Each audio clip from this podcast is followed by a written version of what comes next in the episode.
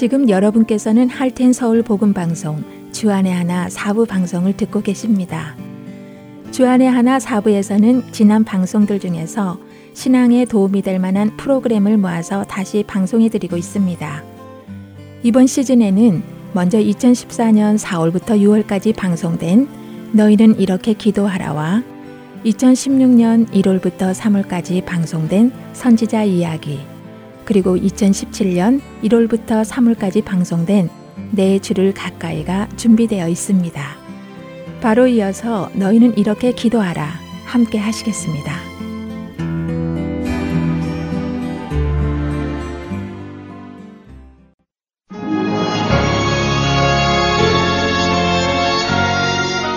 애청자 여러분 안녕하십니까? 너희는 이렇게 기도하라 강승규입니다. 지난 시간에는 예수님께서 하늘에 계신 하나님 아버지를 부르신 후 세 가지 간구를 하셨다는 말씀을 나누었지요.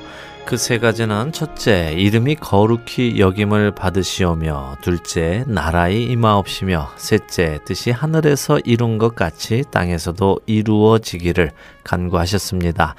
아, 그 중에 우리는 하나님의 이름이 거룩히 여김을 받으시는 것에 대해 나누었습니다.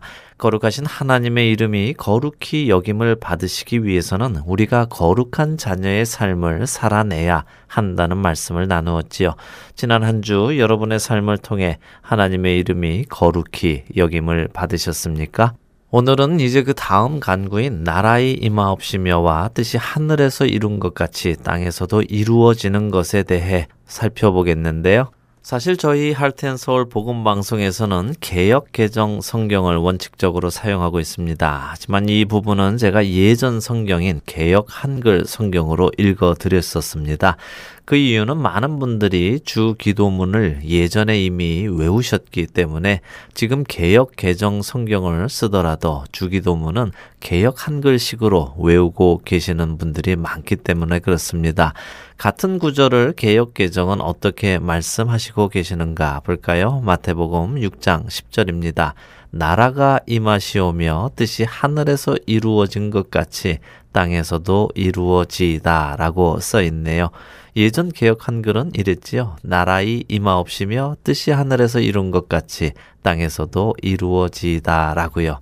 왜 그랬을까요? 특별한 의미는 없고요. 현재 우리가 쓰는 주 기도문은 초창기 한국 교회에서 쓰던 주 기도문에서 근거해서 쓰고 있는 것입니다.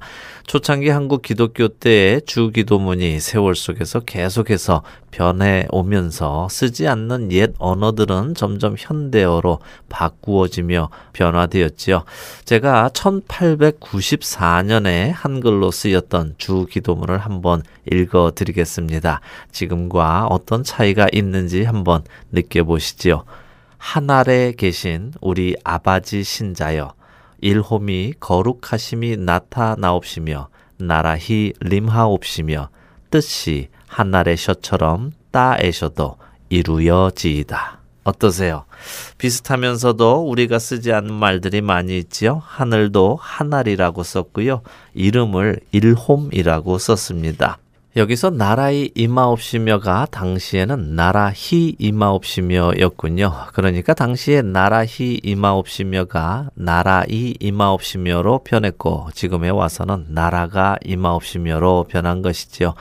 발음이나 철자가 조금씩 시대에 따라 변해간다 하더라도 그 의미는 같습니다. 하나님의 나라가 임하시라는 강구입니다. 그렇다면 하나님의 나라란 무엇입니까? 예수님께서 간구하신 하나님의 나라가 임하는 것은 어떤 뜻입니까? 하나님의 나라가 무력적으로 군사를 이끌고 이 땅에 들이닥쳐서 전쟁을 하여 이 땅을 얻는 것을 말씀하시는 것인가요? 누가복음 17장 20절과 21절에서 예수님은 하나님의 나라에 관해 이렇게 말씀해 주십니다. 바리새인들이 하나님의 나라가 어느 때에 임하나이까 묻건을 예수께서 대답하여 이르시되 하나님의 나라는 볼 수 있게 임하는 것이 아니요 또 여기 있다 저기 있다고도 못하리니 하나님의 나라는 너희 안에 있느니라. 이것이 무슨 말씀인가요? 여기 있다 저기 있다고도 할 수 없고 눈에 보이게 임하는 것도 아니라고 하시는데요. 하나님의 나라라는 표현인 헬라어 바실레이아는 우리가 생각하는 공간적인 나라, 즉 미국, 한국, 일본 같은 지역적인 나라를 뜻하는 것이 아니라 왕권, 통치, 지배, 권위를 나타내는 말입니다. 그러니까 하나님의 나라가 임하신다는 말씀은 하나님의 통치가 이루어진다는 말씀이지요. 좀 더 구체적으로 말씀을 드려보겠습니다. 독도는 어느 나라 땅입니까? 당연히 우리 한국의 땅이지요. 누가 통치하고 있습니까? 한국이 통치하고 있습니다. 그렇다면 대마도는 어느 나라 땅인가요? 학자에 따라서 대마도는 조선의 영토였다고 주장하기도 합니다. 저 역시 한국 사람이다 보니 개인적으로 그 주장이 맞다고 생각합니다. 하지만 역사는 역사이고 현실로 돌아와서 생각해 보지요. 대마도는 어느 나라 땅입니까? 그렇습니다. 그 땅은 일본 땅입니다. 왜 그런가요? 일본의 통치 아래에 있기 때문입니다. 과거에 그 땅이 조선의 땅이었다고 하더라도 지금 현재는 일본이 그 땅을 통치하고 있기에 일본의 땅인 것입니다. 저는 지금 독도와 대마도가 누구의 땅이냐는 이야기를 드리는 것이 아니라요. 누구의 통치를 받느냐에 따라 그 나라의 주인이 바뀐다는 예를 들어드리는 것입니다. 혹시라도 비본질적인 것에 여러분의 관심이 빼앗기시지 않기를 바랍니다. 그럼 다시 본질적인 이야기를 나눕니다. 하나님은 처음 천지를 창조하신 후에 인간을 만드셨습니다. 그 모든 것들은 하나님의 나라 안에, 즉 하나님의 통치 아래에 있었습니다. 하나님의 통치를 따랐다는 말입니다. 하지만 불순종이라는 죄가 들어오면서 하나님과 인간의 관계는 깨어지게 되었고 그로 인해 모든 피조물까지도 죄의 저주 아래에 들어가게 되었지요. 인간은 하나님의 통치를 따르지 않게 되었습니다. 이 말씀을 오해하셔서는 안 됩니다. 하나님의 능력이 없어서 통치를 못 하신다는 말씀이 아니라 인간이 죄로 인해 하나님의 통치를 스스로 받지 않는 자리로 갔다는 말씀입니다.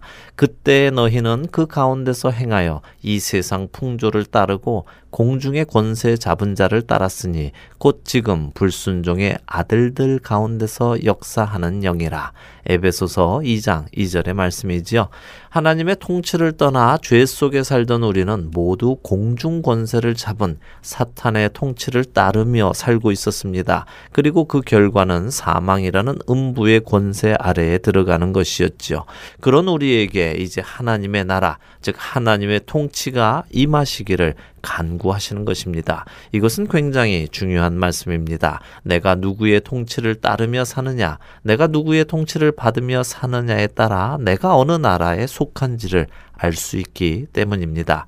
만일 내가 하나님의 통치를 받는다면 나는 하나님의 나라에 속한 백성이 될 것이고 내가 사탄 마귀의 통치를 받는다면 나는 음부에 속한 백성이 될 것이기에 그렇습니다. 여러분은 오늘 누구의 통치를 받고 살아가고 계십니까? 누구의 통치를 따르고 계시는지요? 그것으로 여러분이 어느 나라의 백성인지 스스로 판단하실 수 있지 않으시겠습니까? 예수님께서는 하늘에 계신 우리 아버지여 라고 하나님 아버지를 부르도록 가르치셨으며 하나님 아버지의 이름이 거룩히 여김을 먼저 받으시기를 간구하도록 가르치십니다. 그리고는 하나님 아버지의 나라가 즉 하나님 아버지의 통치가 우리들에게 임하시기를 간구하도록 가르치고 계시는 것입니다. 그것은 다시 말해 무슨 말씀입니까? 이제 우리에게 세상의 왕의 통치를 받던 것에서 벗어나 하나님 아버지의 통치 안으로 들어오라는 말씀이며 그 일이 이루어지도록 간구하라는 말씀이지요. 그리고 예수님께서 구하도록 시키신 세 번째 간구는 뜻이 하늘에서 이루어진 것 같이 땅에서도 이루어지다라는 간구인데요. 이 말씀은 어감이 주는 느낌 때문에 뜻이 하늘에서 이루어진 것 같이 땅에서도 이루어질 것입니다. 혹은 이루어지고 있습니다라는 식으로 오해되기도 합니다. 그런데 이 말씀은 그런 의미가 아니라 뜻이 하늘에서 이루어진 것처럼 땅에서도 이루어지게 하소서라고 간구하는 것입니다. 이 간구는 지금 방금 우리가 생각해 본 하나님의 나라가 임하시는 것과 관계가 깊습니다. 한번 생각을 해보지요. 하나님의 뜻이 우리가 기도를 한다고 해서 이루어지고 우리가 기도를 하지 않으면 이루어지지 않을까요?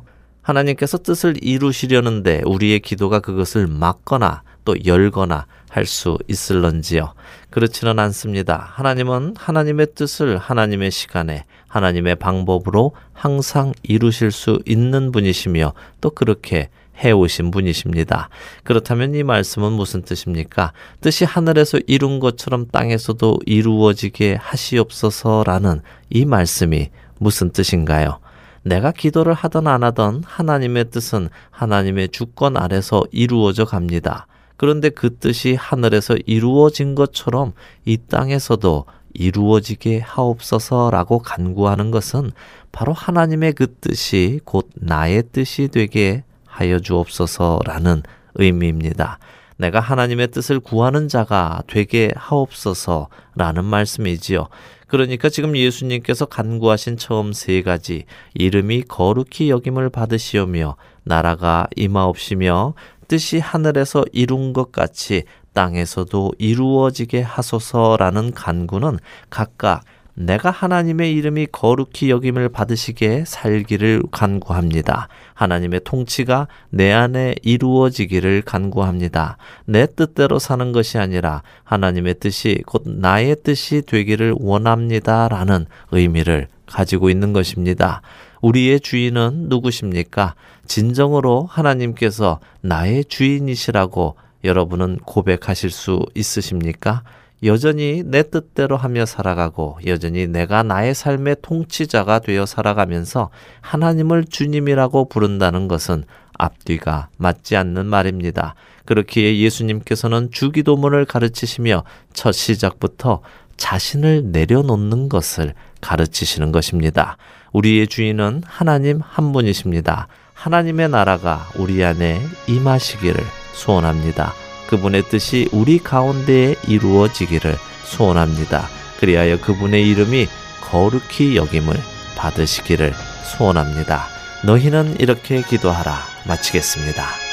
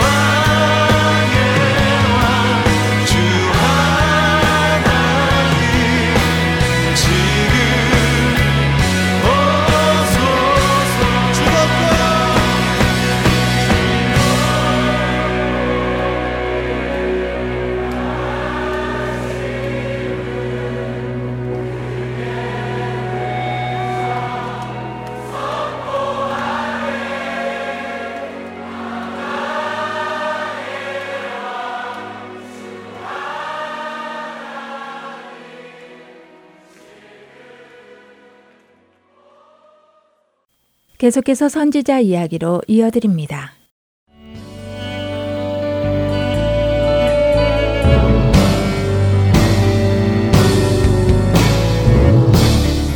애청자 여러분 안녕하세요. 선지자 이야기 진행의 민경은입니다. 안녕하세요. 최소영입니다. 네, 계속해서 북이스라엘의 여로보암 2세 시대에 활동했던 선지자들에 대해 나누어 보고 있는데요. 요나, 아모스, 그리고 호세아 선지자가 이 시기에 활동했던 선지자들이라고 말씀을 드렸습니다.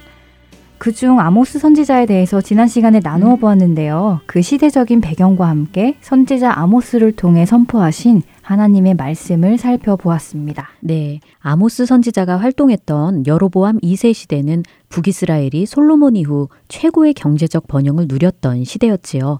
하지만 부자들은 지나칠 정도로 사치와 향락에 빠져 있었고 가난한 자들을 억압하고 의인들을 학대하는 등 사회적인 공의와 정의가 사라진 시대였다고 말씀드렸습니다. 네, 그뿐 아니라 하나님의 말씀에 대해서도 무지했고 선지자를 핍박하는 등 영적으로 타락한 시대였지요.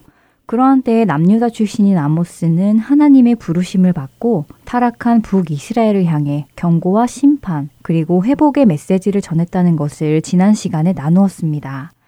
오늘은 호세아 선지자에 대해 살펴볼 텐데요. 호세아 선지자 역시 여로보암 2세가 다스렸던 시기에 활동했던 선지자이지요. 네, 호세아 1장 1절을 보면 호세아가 활동했던 시기가 나오는데요. 남유다의 왕으로는 우시야, 요담, 아하스, 히스기야가 다스렸던 시기, 그리고 북이스라엘의 왕 여로보암 2세가 다스렸던 때라고 나옵니다. 아, 그렇군요. 북이스라엘의 왕뿐 아니라 남유다의 왕까지 함께 나오니 어, 뭔가 조금 더 복잡해진 느낌인데요. 네, 그렇지요. 그 활동 시기를 몇 년부터 몇 년까지라고 정확하게 말할 순 없지만 보통 호세아는 여로보암 2세 왕의 말기부터 북이스라엘의 멸망 이후까지 활동했다고 봅니다. 그러면 호세아서를 이해하기 위해서는 여로보암 2세 말기부터 북이스라엘이 멸망하기 전까지의 이스라엘 상황과 주변 국가의 정세를 살펴볼 필요가 있겠네요. 그러면 도움이 되겠지요. 이미 말씀드린 대로 여로보암 2세 때는 경제적으로 또 정치적으로 안정된 시기였습니다. 그런데 그 이후부터 북이스라엘의 멸망까지는 왕조의 흐름만 보아도 굉장히 불안정했다는 것을 알 수 있는데요. 여로보암 2세의 뒤를 이어 왕이 된 스가랴는 겨우 6개월을 다스리다 죽임을 당했고요. 스가랴를 죽이고 왕이 된 살룸 역시 한 달 만에 죽임을 당합니다. 살룸을 죽이고 왕이 된 문하햄은 그 당시 강대국이었던 아수르의 조공을 바치는 굴욕적인 외교를 통해 10년간 왕자에 있을 수 있었지요. 아, 계속 반란에 의해 왕이 바뀌고 그 통치 기간도 굉장히 짧았군요. 강대국 아수르의 압박도 있었고요. 네. 여로보암 2세 이후 북이스라엘이 아수르에 의해 멸망하기까지 약 30년간은 그야말로 이스라엘의 격동기라고 할 수 있습니다. 이 30년 동안 반란에 의해 왕권이 계속 교체되어 6명의 왕이 있었고요. 대외적으로는 아수르가 세력을 떨치며 주변 국가들을 제압하고 결국 북이스라엘도 이 아수르에 의해 멸망하게 됩니다. 그러한 배경 속에서 호세아 선지자가 활동했던 것이군요. 그렇다면 호세아는 멸망을 향해 가고 있는 북이스라엘에 대해 경고의 메시지를 전했을 것 같은데요. 네, 그렇습니다. 그런데 저는 일단 호세아 하면 하나님의 말씀을 따라 음란한 여인과 결혼했던 선지자의 모습이 떠오릅니다. 호세아 1장 2절을 보면요. 여호와께서 처음 호세아에게 말씀하실 때 여호와께서 호세아에게 이르시되 너는 가서 음란한 여자를 맞이하여 음란한 자식들을 낳으라. 이 나라가 여호와를 떠나 크게 음란함이니라 하시니라고 하시잖아요. 네. 호세아의 결혼 생활을 통해 하나님께서는 자신과 이스라엘 백성과의 관계, 즉 하나님과 언약을 맺은 이스라엘과의 관계를 부부로 빗대어 말씀하십니다. 그렇다면 하나님께서는 호세아와 음란한 여인 고멜의 관계를 통해 무엇을 이야기하시고자 하신 걸까요? 음, 하나님과 부부와 같은 언약 관계에 있는 이스라엘이 하나님을 떠나 다른 신과 음행을 하고 있다라는 것을 말씀하고 싶으신 것이 아닐까요? 네, 맞습니다. 남편이 있는 여인이 남편을 두고 다른 남자들을 찾아다니는 것처럼 이스라엘은 하나님을 두고 바알과 같은 우상숭배에 빠져 있었습니다. 하나님은 늘 이스라엘에 대해 너희는 나의 백성, 나는 너희의 하나님이라고 말씀하셨지요. 그러나 이스라엘은 끊임없이 이방을 통해 들어온 우상을 섬겼습니다. 이렇게 계속되는 이스라엘의 죄악에도 불구하고 하나님은 이스라엘을 사랑하신다고 말씀하십니다. 하나님은 이스라엘이 호세아의 결혼 생활을 통해 이러한 하나님의 마음을 깨닫고 하나님께 돌아오기를 바라는 것이지요. 이것이 호세아 1장부터 3장의 내용입니다. 그렇군요. 호세아서는 하나님의 말씀대로 음란한 여인과 결혼한 호세아를 통해 하나님을 떠나 바알을 섬기는 이스라엘을 질책하는 내용과 그럼에도 불구하고 그들을 사랑하시는 하나님의 모습이 나오는군요. 호세아서는 1장부터 14장까지 있잖아요. 그럼 4장부터는 어떤 내용이 나오나요? 네, 4장부터 10장까지 이스라엘의 죄에 대해 말씀하시며 심판을 경고하시는 내용이 나오고요. 11장부터 14장까지는 이스라엘의 죄와 함께 하나님의 회복과 구원을 말씀하십니다. 죄에 대해 책망도 하시고 징계도 하시지만 마지막은 하나님께서 주시는 회복과 구원의 약속이군요. 그들의 죄를 경고하시지만 하나님께서는 벌하시는 것 자체가 목적이 아니라 그들이 돌이키기 원하신다는 것을 또 한 번 알 수 있네요. 네, 그렇습니다. 앞에서 말씀드린 대로 하나님은 범죄한 이스라엘, 바알을 섬기는 이스라엘이 돌이키기를 원하시며 그들을 향한 하나님의 사랑을 표현하시는데요. 이러한 하나님의 마음이 잘 드러난 구절이 있습니다. 호세아 3장 1절부터 3절까지의 말씀을 읽어 주세요. 네. 여호와께서 내게 이르시되 이스라엘 자손이 다른 신을 섬기고 건포도 과자를 즐길지라도 여호와가 그들을 사랑하나니 너는 또 가서 타인의 사랑을 받아 음녀가 된 그 여자를 사랑하라 하시기로 내가 은 열다섯 개와 보리 한 호멜 반으로 나를 위하여 그를 사고 그에게 이르기를 너는 많은 날 동안 나와 함께 지내고 음행하지 말며 다른 남자를 따르지 말라. 나도 내게 그리하리라 하였노라.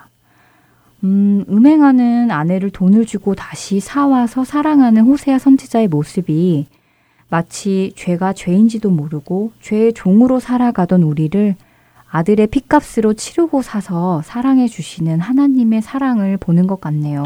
네, 고린도전서 6장 19절과 20절은 바로 그 말씀을 우리에게 해 주시지요.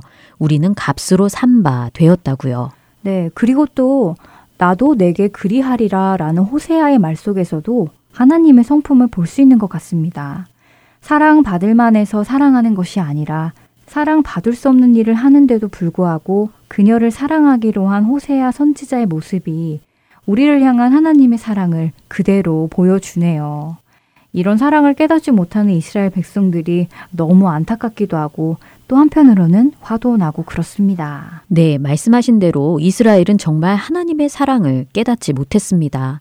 호세아서에서 하나님은 이스라엘에게 내가 너희를 위해 곡식도 주고 포도주도 주었는데 너희는 그것을 알지 못하는구나. 너희가 바알을 위해 쓴 금과 은 그것도 내가 너희에게 준 것인데 너희는 그것을 알지 못하는구나 라고 말씀하십니다. 하나님은 이스라엘의 하나님이 되셔서 그들을 사랑하시고 그들에게 필요한 모든 것을 주셨는데 그들은 그 하나님을 버리고 바알을 섬기며 죄 가운데 거했던 것이지요.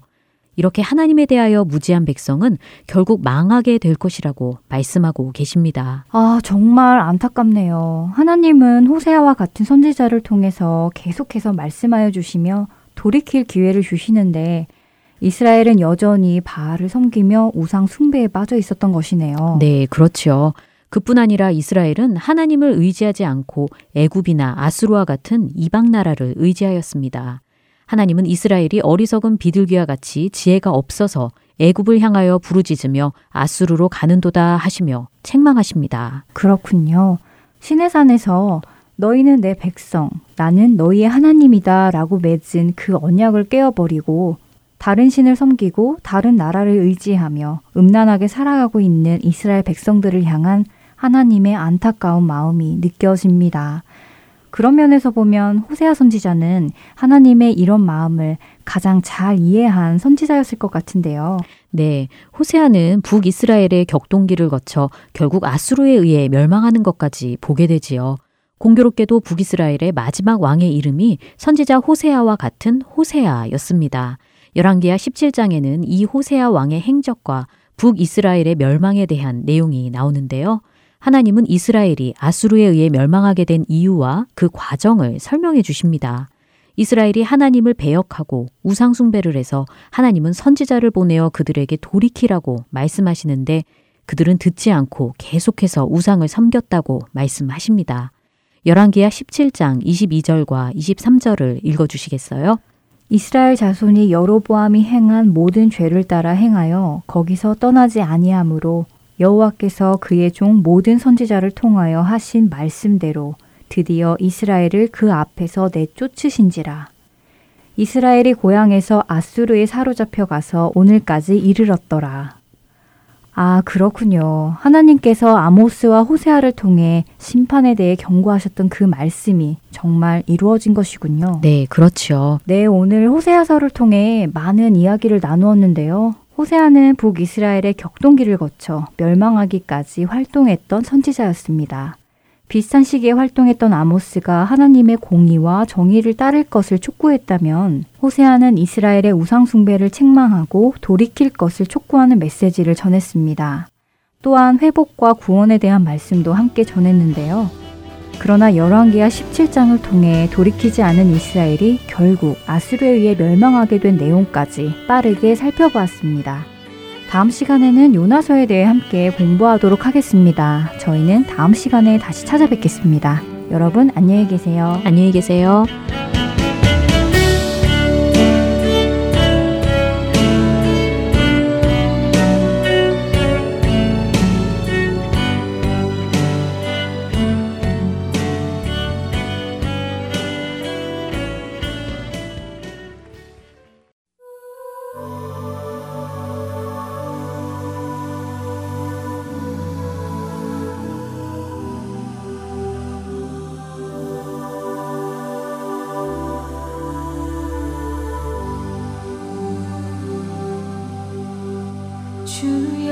나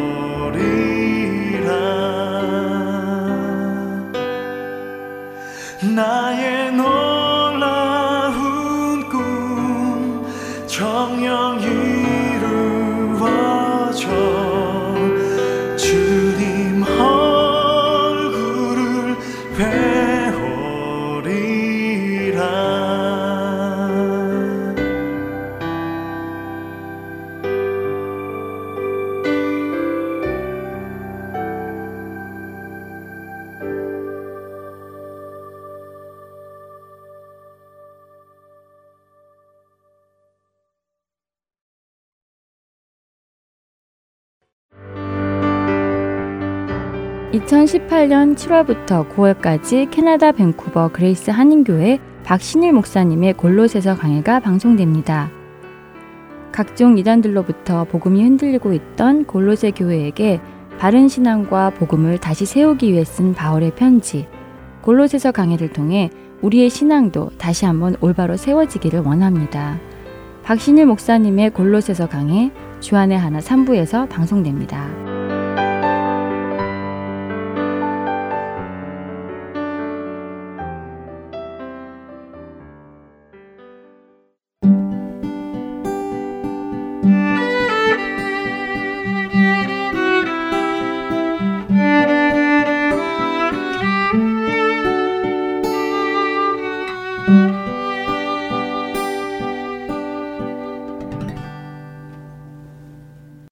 찬양의 가사를 생각해 보는 시간, 내 주를 가까이 들으시겠습니다.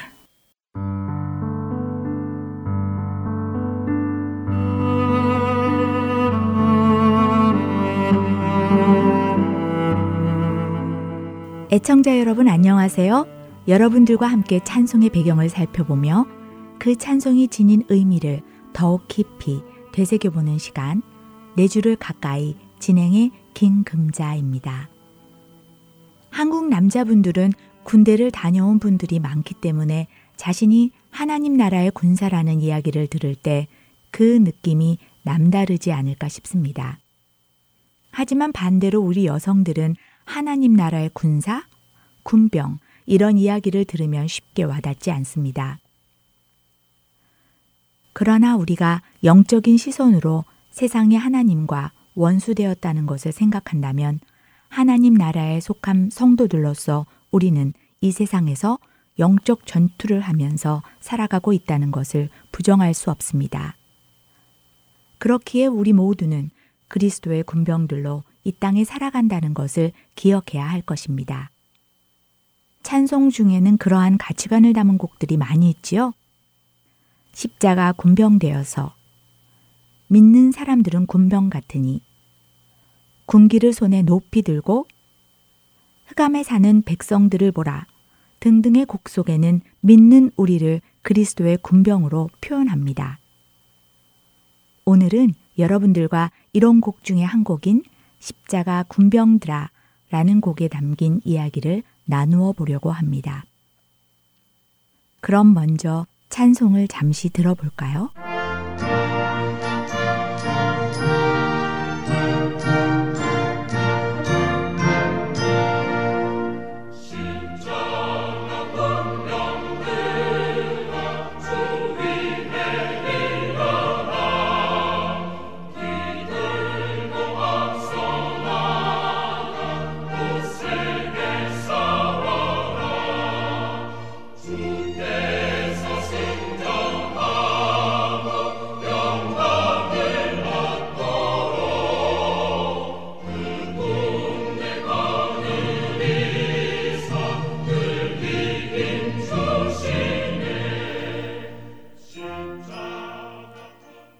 십자가 군병들아 주위에 일어나 기들고 앞서 나가 굳세게 싸워라.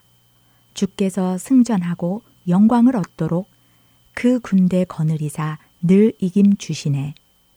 금방이라도 일어나서 주님을 위해 앞서 나가고 싶어지게 만드는 힘이 나는 곡입니다.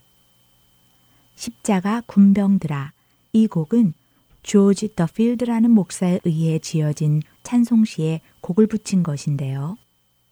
그러나 이 곡의 내용은 이 곡을 쓴 조지 더필드 목사의 이야기가 아니라 조지 더필드 목사가 자신의 주위에 있던 한 열정적인 젊은 목사, 더들리 팅 목사의 삶을 보고 작시한 곡입니다.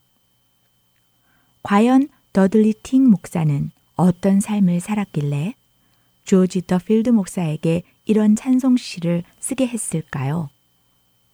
드라마를 통해 만나보겠습니다.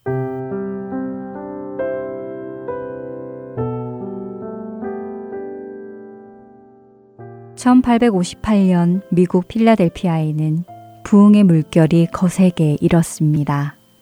많은 시민들이 이 부흥 운동에 참여하였고 예배당뿐 아니라 호텔과 극장에서까지 밤낮으로 부흥 집회가 열리고 있었지요. 수많은 성도들이 타주에서 이 부흥 운동을 보기 위해 모여들었고 그들은 각자의 처소로 돌아가 부흥 운동을 전했습니다. 그리고 이 운동은 북미 대륙을 반세기 동안이나 뒤흔드는 부흥 운동으로 이어졌지요. 이 귀한 부흥 운동의 중심에는 당시 29세의 젊은 설교자 더들리 틱 목사가 있었습니다. 아버지 스테반 틱 목사의 뒤를 이어 목회를 하던 더들리 틱 목사는 결코 타협하지 않는 강력한 복음의 메시지만을 전했습니다. 그리고 그런 그의 설교를 통해 주위의 많은 사람들은 변화하기 시작했지요. 그러나 모든 사람들이 딕 목사의 설교를 좋아한 것은 아니었습니다. 그의 직접적이고 강한 메시지, 그리고 당시 있었던 노예제도에 반대하는 그의 설교에 불편함을 느끼는 사람들은 힘을 모아 그를 교회에서 해임시키기도 하였습니다. 그러나 그런 탄압에도 딕 목사는 굴하지 않고 진리의 말씀을 가감 없이 전달했습니다.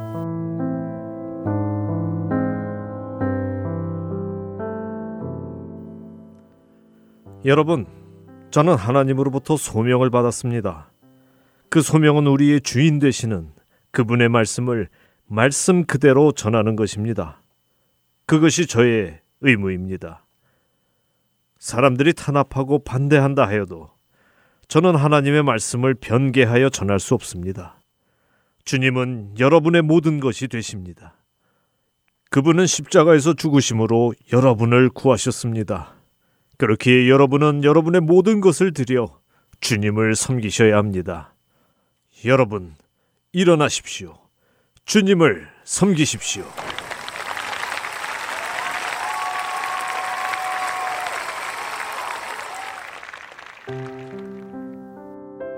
그날 그가 설교했던 필라델피아 제인홀에는 5천 명이 넘는 시민들이 참석했습니다.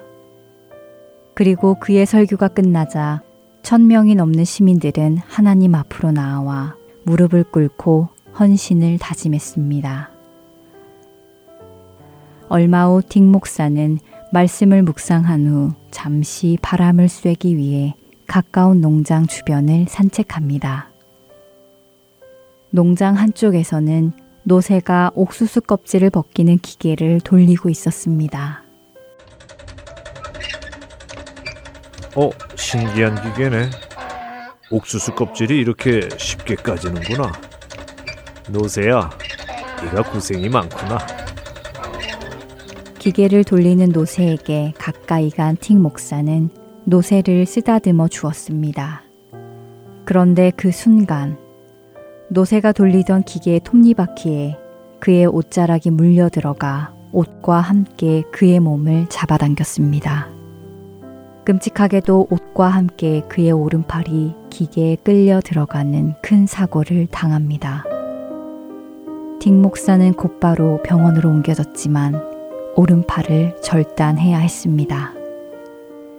하지만 안타깝게도 팔을 절단하고도 너무 많은 피를 흘린 탓에 딕 목사는 회복하지 못하고 죽음을 맞게 됩니다. 침대에 누워 죽음을 맞게 된 틱 목사의 주변에는 많은 사람들이 있었습니다. 그리고 가장 가까이에는 딕 목사의 아버지 스티븐 딕 목사가 서 있었습니다. 아버지. 그래, 그래, 아들아. 말해보아라, 내가 여기 있다. 저는 이제 주님께로 가야 할 것 같습니다. 사람들에게 이 말을 전해주세요. 일어나라고요. 예수님을 위해 일어나라고 전해주세요. 그래. 꼭 전해줄 테니 먼저 주님께 가 있거라.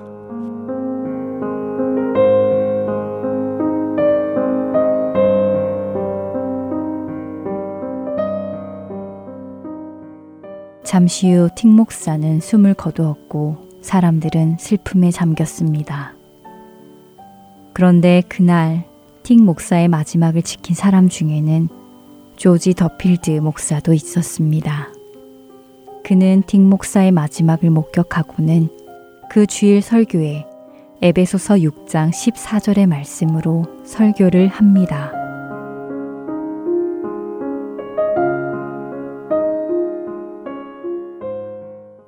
여러분, 우리가 사랑하는 틱 목사는 하늘로 떠났습니다. 하지만 저는 그의 죽음을 바라보며 그가 남긴 유언들을 들으며 그가 진정 무엇을 우리에게 전하려 했는지 깨달았습니다. 그런즉 서서 진리로 너의 허리띠를 띠고 의에 호심경을 붙이고 라는 에베소서 6장 14절의 말씀이 슬픔에서 저를 일으켰습니다.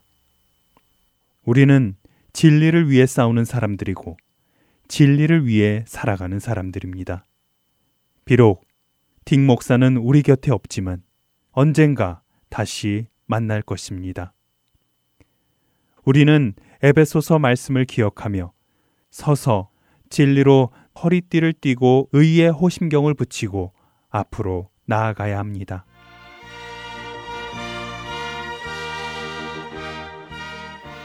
에베소서 말씀으로 설교를 전한 조지 더필드 목사는 설교 마지막에 딕 목사의 유언에 영감을 받아 자신이 지은 시를 낭송합니다. 십자가 군병들아 주 위에 일어나 기 들고 앞서 나가 담대히 싸우라. 주께서 승전하고 영광을 얻도록 그 군대 거느리사 이기게 하시니.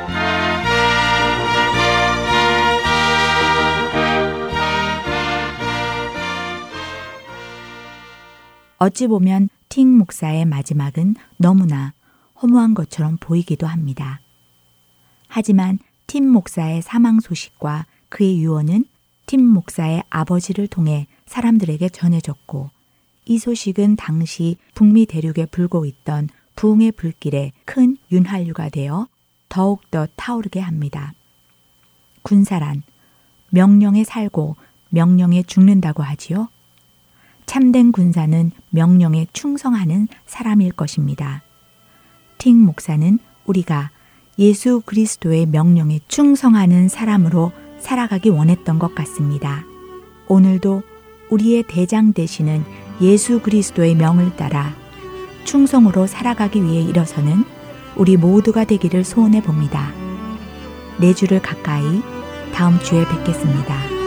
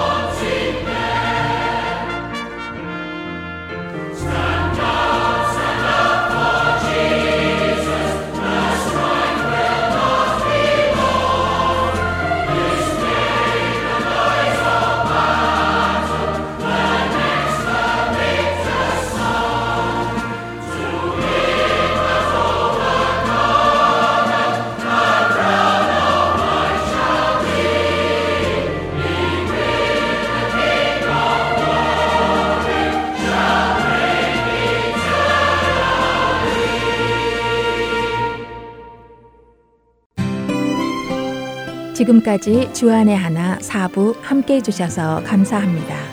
계속해서 주안의 하나 오부로 이어드립니다.